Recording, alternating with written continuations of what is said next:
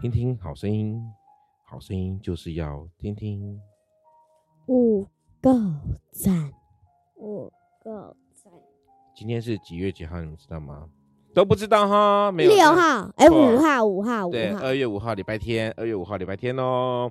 好，我想现在还没有说到这边说的之前，我想问你们一个问题，就是快问快答，总是要颠倒来嘛，对不对？哈，你最喜欢大自然里面的什么事物？什么是大自然？就是自然环境里面。好，你最喜欢大自然里面的什么？树。树。哎，不对，空气。空气？为什么？清新。清新？你有你真的有呼呼吸过清新的空气过吗？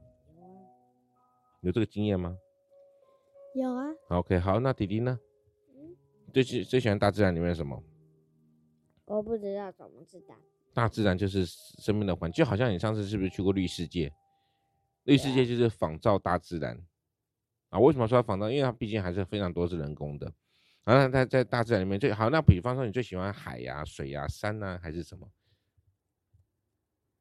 什么意思啊？山不是有很多东东吗？山有很多东西，对，是有很多的动物。海也有啊，这是大自然的生态哈。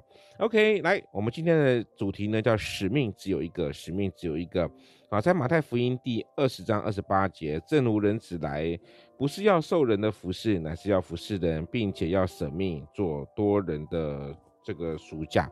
好，这个正如人子来，不是要受人的服侍，乃是要服侍人，并且舍命做多人的赎价。耶稣呢，来到世界上面，不是只是单纯的出生而已，他更重要是做很多人的赎价，为我们被为我们被钉死在十字架上面。所以呢，他的使命就是这一个，就是 only one。那我们不知道现场的这个我们两位小朋友啊，你的使命是什么？你知道吗？但你这时候你们又说我不知道什么是使命哎，好，讲简单一点，就是说你的人生目标，人生的目标是为了什么？啊，是为了什么？不知道对不对？这这是一很深奥的问题啊，这不是一般人都能够回答得出来，这必须要有智慧的哈。所以我看起来你们是没智慧喽。来想想看，你的人生目标，你你想做什么？然后这时候是一个说想做 YouTube，一个想做厨师啊，这不完全是人生的目标哈。人生的目标到底应该建构在哪里呢？你们知道吗？不知道，不知道。